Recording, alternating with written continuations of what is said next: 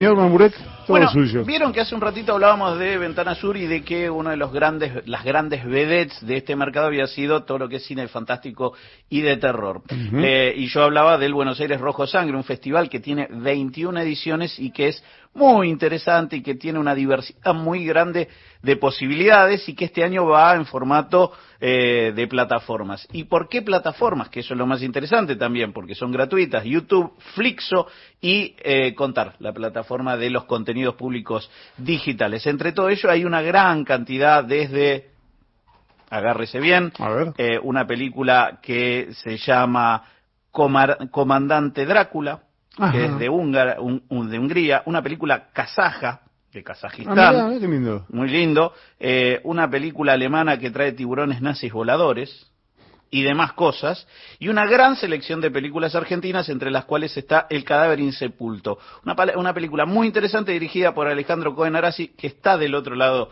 de- del teléfono. ¿Cómo estás, Alejandro Horacio Marmurek, Néstor Espósito y toda la mesa de Rezo por Voz en Radio Nacional te saludan? ¿Estás ahí? Sí, sí, aquí estoy. Acá estás. Gracias, gracias por la comunicación. No, por favor. Eh, bien, a ver, la película eh, está- se puede ver en Contar, se va a poder ver en estos días y participa también del festival. El cadáver insepulto es la historia de un eh, expósito que vuelve, ¿Perdón? a, que vuelve a su casa, no sé si es pariente suyo, lo cual me preocuparía si fuera pariente de Néstor Expósito, ¿no, Alejandro? Sí, cuando cuando de la producción me dijeron que, que está Néstor Expósito en, en la mesa, pensé, uy, acá hay un pariente. Eh, Caramba. bueno, justamente, eh, eh, déjame hacerte una, una pequeña corrección. La, la película está disponible en la plataforma Cinear, Ahí en el marco de los estrenos de cine argentino que programa el Inca en, en Cinear, eh, y está en el Buenos Aires Rojo Sangre, pero a través de la plataforma Flixo, el día de hoy y, y todo el día de mañana. Eh, bueno, ¿por qué, ¿por qué Maximiliano Espósito, todos los personajes se llaman Espósito, la historia de Cadáver Insepulto que trata la historia de una familia muy poco normal, eh, que es eh, un grupo de hermanos que fueron criados, eh, hermanos de crianza, que fueron criados por un padre adoptivo. Se llaman Espósito porque, bueno, hoy en día es una tradición olvidada, y hay mucha gente que, tiene, que lleva el apellido Espósito, eh, pero en la tradición española e italiana, en el siglo XIX y antes también, a las personas huérfanas se les ponía el apellido Espósito porque era gente que muchas veces eran los niños que estaban expuestos, como la imprenta de los niños expósitos de la época de la colonia. Eh, entonces por eso los, todos los personajes se llaman Expósito de apellido, porque son, eh, eran niños huérfanos que fueron criados por este patriarca en un casco de estancia, un- un- un- una persona con mucho poder en, en un pueblo de, de la Pampa bonaerense, eh, que bueno, crió a, esta, a estos hijos en unos códigos de lo, de lo oculto, de lo secreto, con mucha violencia, con, con secretos truculentos, que Maximiliano Espósito, que es el protagonista de esta historia, vuelve a reencontrarse después de muchos años, porque le había abandonado a su familia, escapando de esa locura, eh, pero al enterarse de la muerte de su padre adoptivo, regresa eh, eh, al lugar donde creció y, y bueno, y en ese regreso se, se, vuelve a encontrar con ese pasado traumático. Claro, ahí eh, Alejandro Cohen Arasi, que es el director del Cadáver Insepulto, hay un doble juego en donde todos nos, buena parte de la Argentina se aleja de veces de su familia para ir a estudiar o probar suerte en algunas otras ciudades y siempre la vuelta al pago chico trae rispideces y tensiones porque vos sos el que te fuiste. Y un poco me parece que ahí está el juego de la tensión que se va dando y en donde, eh, a ver, está siempre es esto es verdad o es algo que está en la cabeza de nuestro protagonista. Claro, sí, sí, sí. Hay, es una parte importante en la relación entre los personajes, ese pase de factura, el acuse de la traición por haber abandonado, eh, por haberse alejado del grupo, eh, por haber perdido la pertenencia. Sí, hay una, hay una relación en eso, en- entre el, el haberse ido eh, cuando más se lo necesitaba, porque bueno, particularmente el personaje de Maximiliano ocupaba un lugar central en esa familia y él decide no, no ocupar ese puesto y por eso se escapa. No quiero, no quiero digamos contar mucho sobre, sobre la historia porque me parece que tiene muchos elementos eh, interesantes para ir descubriendo a lo largo de la película y, no quiero hablar de más en ese sentido. no, no, no, ni mucho menos. Ahora, eh, vos has eh, decidido hacer un, un, género que eh, en la Argentina ahora tiene mucho, mucho, mucho cine en producción, ¿no? El, el que este, este bordea el thriller, lo de terror y demás, y que siempre fueron géneros medios bastardos y que hoy tienen otra otra mirada, me parece, un poco más eh, amable para con, para quienes con los para con quienes lo realizan, ¿no? Sí, sí, efectivamente. Es, es una relación particular la del cine, lo que se entiende como cine de género, ¿no? Fantasía, ciencia ficción, terror.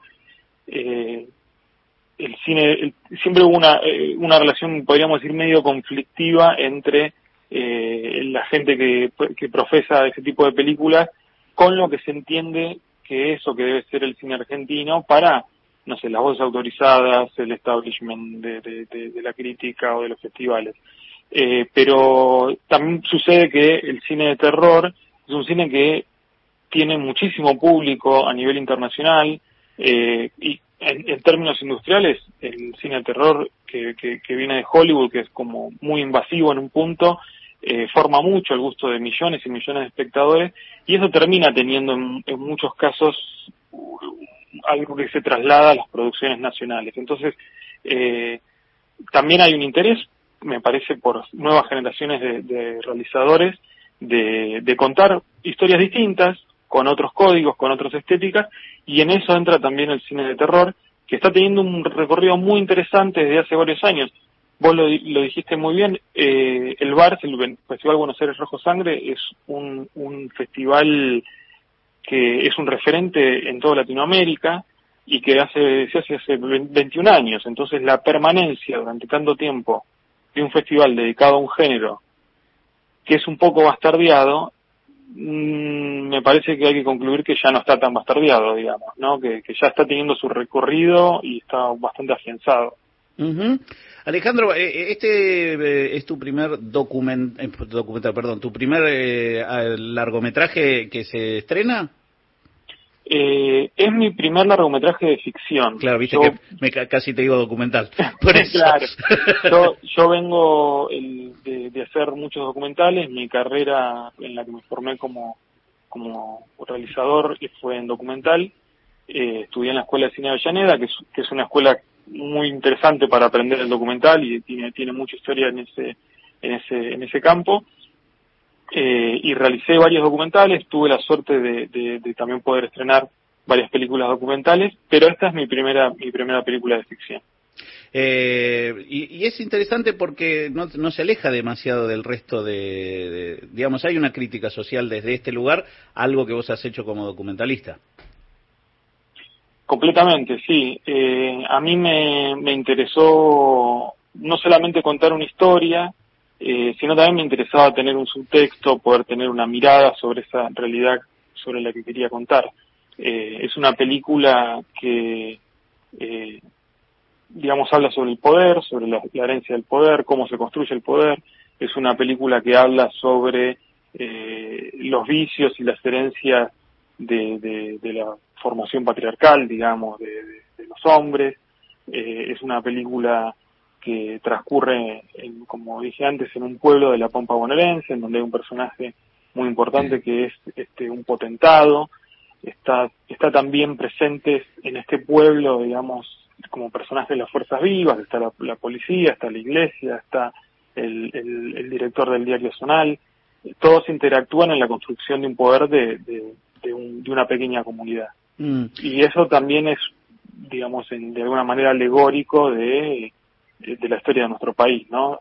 Digamos, la película no es una película política, no es una, en el sentido explícito, no es que el espectador va a encontrarse una bajada de línea, es, es una película con una historia para dejarse llevar, es una película con mucho misterio, es una película atrapante, pero si alguien quiere leer un poco más allá y si alguien quiere tener este algún otro tipo de lectura, va a tener a su disposición un retrato también de, de nosotros como país, ¿no?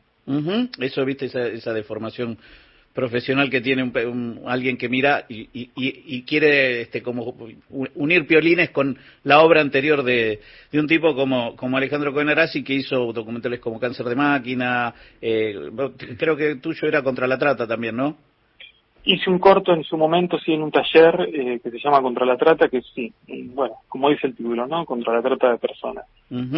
eh, Alejandro, te mando un abrazo, felicitaciones por la película, como vos decías, en Cinerplay, en Flixo y parte de este Barce, un, un, saludable festival de cine eh, fantástico, de terror y bizarro que tiene 21 años, con lo cual ya es mayor de edad y se puede emancipar solito, ¿no? este, te mando un abrazo muy grande. Muchísimas gracias.